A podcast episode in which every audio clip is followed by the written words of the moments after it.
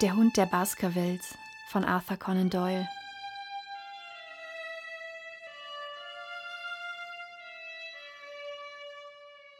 Das Problem. Ich muss gestehen, dass mich bei diesen Worten ein Schauder überlief. Des Doktors Stimme bebte in einer Weise, die ahnen ließ, dass er selbst durch das, was er erzählte, tief bewegt war.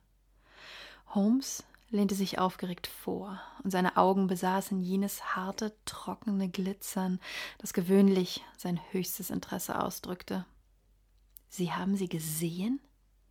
So deutlich, wie ich sie vor mir sehe. Und Sie haben nichts davon erzählt? Zu welchem Zweck? Wie kann es sein, dass niemand sonst sie bemerkt hat? Die Abdrücke waren etwa 20 Meter von der Leiche entfernt und niemand hat einen Gedanken an sie verschwendet. Ich denke nicht, dass sie mir aufgefallen wären, wenn ich die Erzählung nicht kennen würde. Gibt es viele Schäferhunde im Moor? Zweifelsohne. Doch war dies kein Schäferhund. Sie sagen, es war ein großer Hund. Ungeheuerlich groß. Doch hatte er sich nicht dem Leichnam genähert? Nein. Wie war die Nacht? Klamm und rau. Aber es regnete nicht. Nein. Wie ist die Allee beschaffen? Sie ist von zwei Reihen alter Taxushecken gesäumt, die knapp vier Meter hoch und undurchdringlich sind. Der Weg in der Mitte ist etwa eineinhalb Meter breit. Befindet sich irgendetwas zwischen den Hecken und diesem Weg? Ja, auf jeder Seite des Weges gibt es einen Streifen Rasen von vielleicht nicht ganz zwei Metern Breite. Soweit ich verstanden habe, wird die Taxushecke an einer Stelle von einem Tor unterbrochen. Ja, ein Gattertor führt auf das Moor hinaus. Gibt es irgendeine andere Öffnung? Keine. Um die Taxusallee zu betreten, muss man folglich entweder vom Haus herkommen oder aber durch das Tor vom Moor. Es gibt noch am jenseitigen Ende einen Ausgang durch ein Pavillon. Ist Sir Charles so weit gekommen? Nein, er lag schätzungsweise 50 Meter davon entfernt. Nun sagen Sie mir bitte, Dr. Mortimer, und das ist wichtig. Die Spuren, die Sie gesehen haben, waren diese auf dem Pfad und nicht etwa auf dem Rasen? Man hätte auf dem Gras keine Spuren sehen können. Befanden sie sich auf derselben Seite des Weges wie das Tor zum Moor? Ja, sie waren auf derselben Seite wie das Tor, am Wegesrand. Außerordentlich interessant. Noch etwas. War das Gattertor geschlossen?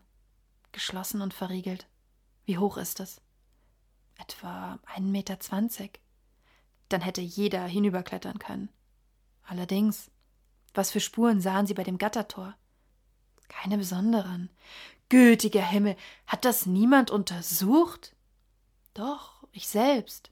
Und nichts gefunden? Es war alles recht zertreten. Offenbar hat Sir Charles dort fünf oder zehn Minuten lang gestanden. Wie kommen Sie zu diesem Schluss? Weil zweimal Asche von seiner Zigarre heruntergefallen ist. Ausgezeichnet. Das ist doch ein Kollege nach unserem Geschmack, Watson. Doch die Abdrücke? Er hat auf der ganzen mit Kies bestreuten Stelle nur seine Fußabdrücke hinterlassen. Ich konnte keine anderen ausfindig machen.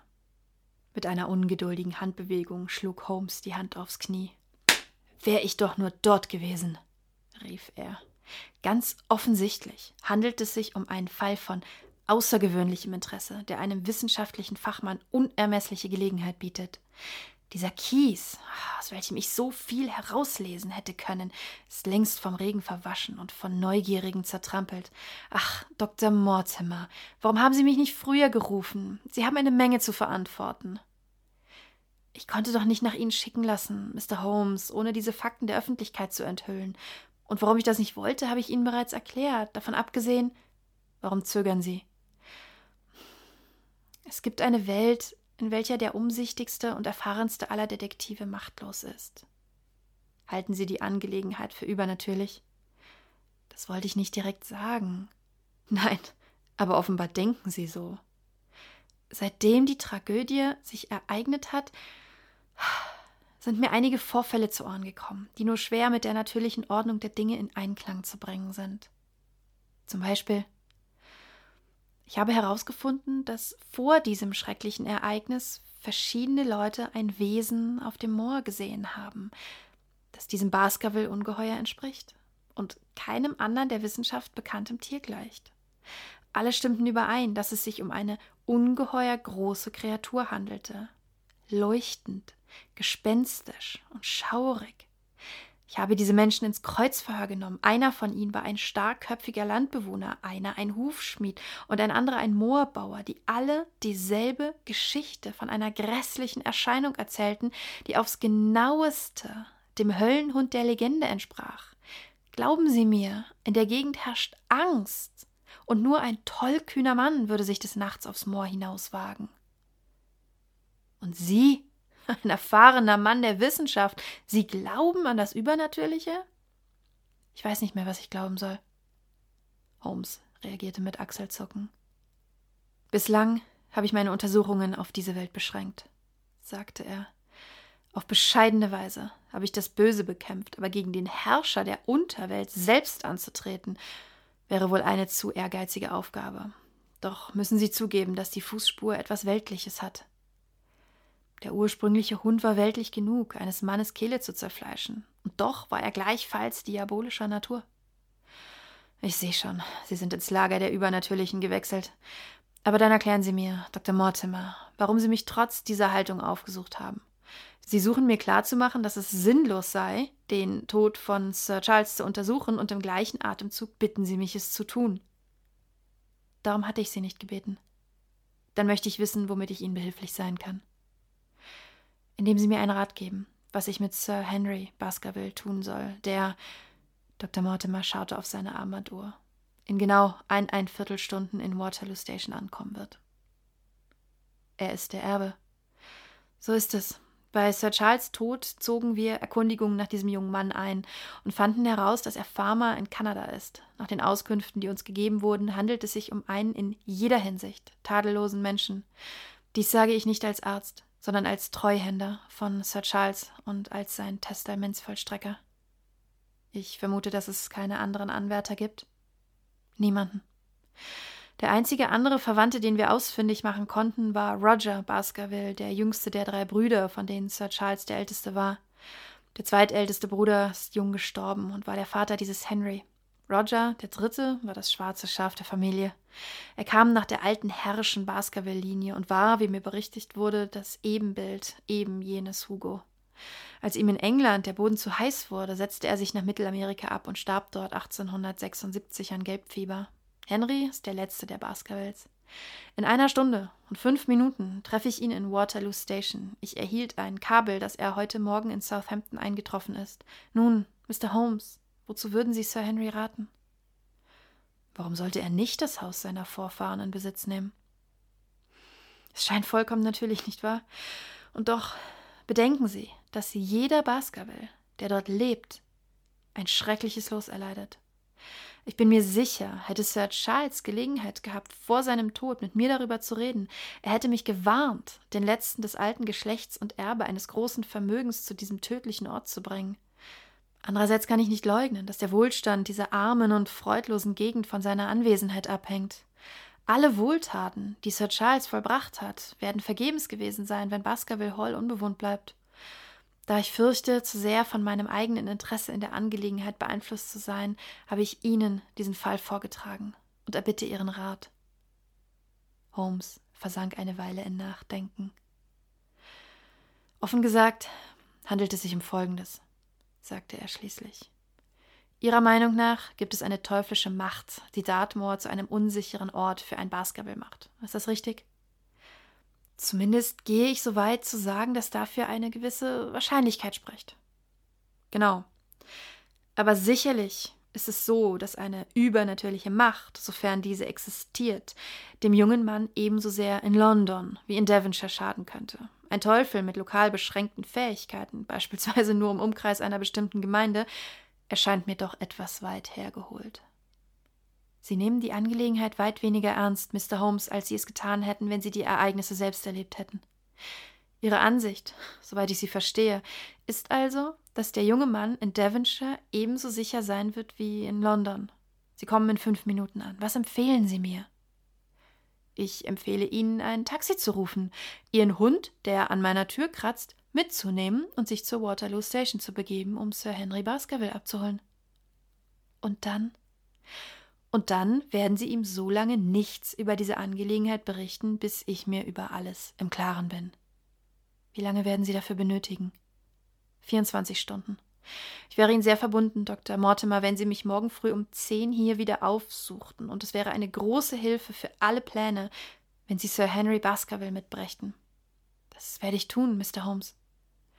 Er kritzelte die Verabredung auf seine Manschette und eilte auf seine merkwürdig spähende, geistesabwesende Art davon.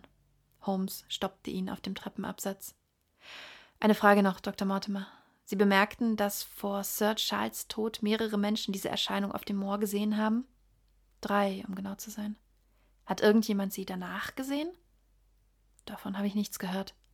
Ich danke Ihnen. Guten Tag. Holmes kehrte mit jenem Ausdruck innerer Zufriedenheit an seinen Platz zurück, an dem man ablesen konnte, dass er die vor ihm liegende Aufgabe seiner würdig erachtete. Gehst du aus, Watson? Sofern ich dir nicht behilflich sein kann. Nein, lieber Freund, erst wenn die Stunde zu handeln gekommen ist, werde ich dich um Hilfe ersuchen. Aber dies ist ein prachtvoller Fall, unter bestimmten Aspekten wirklich einzigartig. Wenn du bei Bradleys vorbeikommst, bitte sie doch, mir ein Pfund ihres stärksten Pfeifentabaks zu schicken. Ich danke dir. Könntest du es außerdem einrichten, nicht vor Abend zurückzukehren? Ich freue mich darauf, mich anschließend mit dir über die Eindrücke auszutauschen, die dieses höchst interessante Problem heute Morgen bei uns hinterlassen hat. Ich wusste, dass die Abgeschiedenheit und Einsamkeit für meinen Freund in diesen Stunden intensiver geistiger Konzentration wichtig waren, während derer er jedes winzige Stückchen an Indizien gewichtete, verschiedene Theorien konstruierte, eine gegen die andere abwog und sich darüber klar wurde, welche Gesichtspunkte essentiell und welche nebensächlich waren. Daher verbrachte ich den Tag im Club und kehrte erst gegen Abend in die Baker Street zurück. Es war fast neun Uhr, als ich mich wieder im Wohnzimmer befand. Mein erster Gedanke, als ich die Tür öffnete, war, es sei ein Feuer ausgebrochen, denn das Zimmer war so voll Rauch, dass die Lampe auf dem Tisch nur schemenhaft zu erkennen war. Nachdem ich jedoch eingetreten war, verloren sich meine Befürchtungen, denn es waren die säuerlichen Schwaden von starkem Grobschnitt Tabak, die mir in den Hals drangen und Hustenreiz hervorriefen.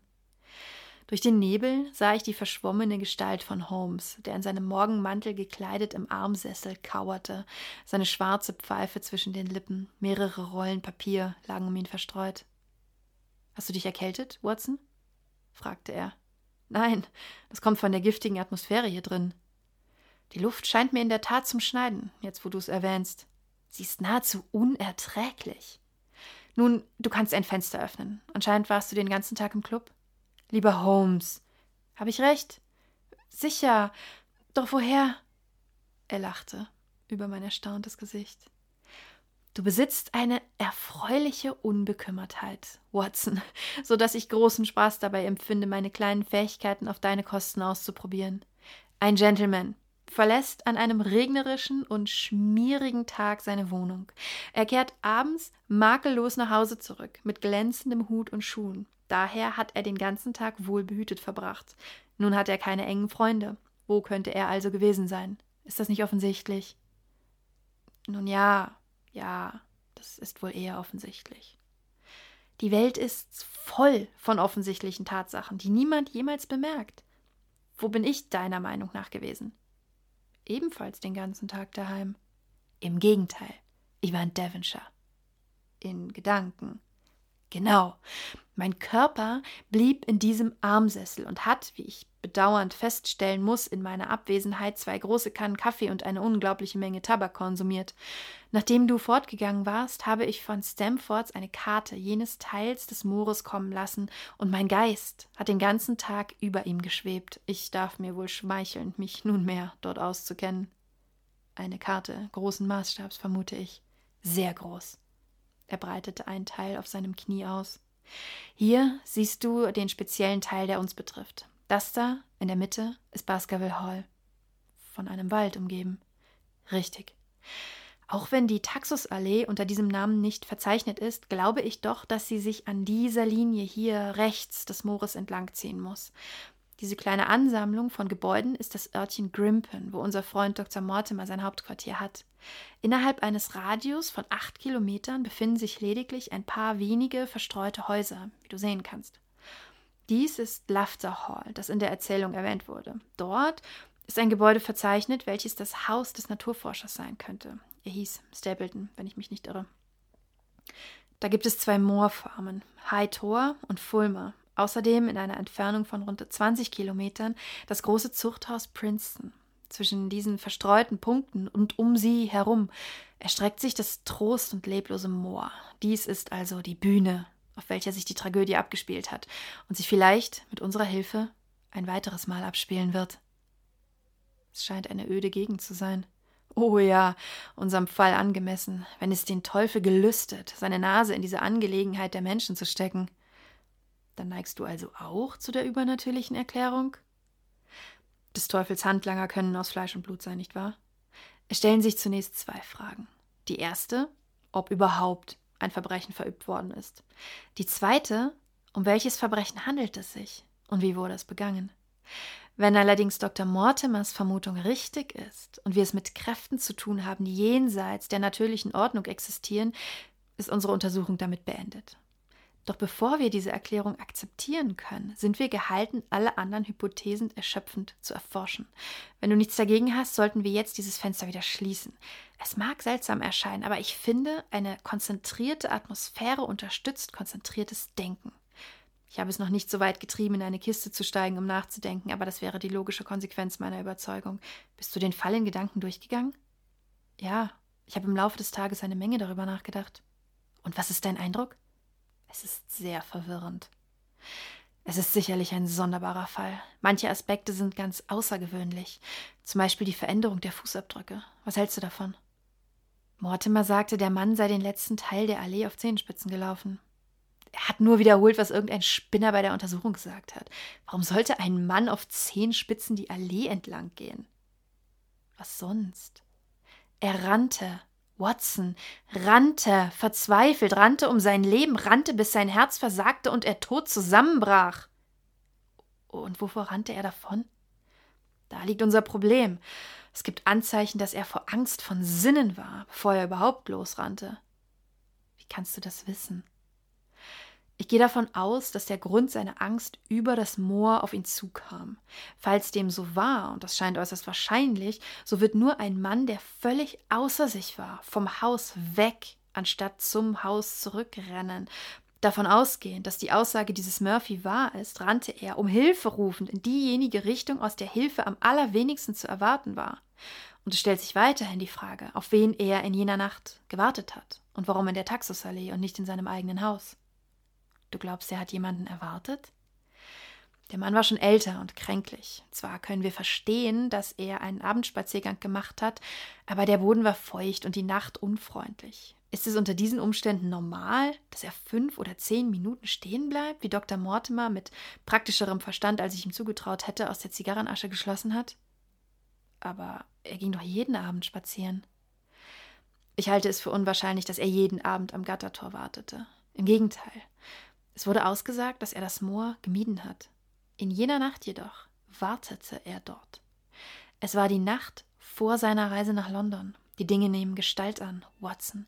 Sie fangen an, zusammenzupassen. Darf ich dich bitten, mir meine Geige zu reichen? Dann verschieben wir jeden weiteren Gedanken an diese Angelegenheit auf morgen, wenn wir die Ehre haben, Dr. Mortimer und Sir Henry Baskerville zu empfangen.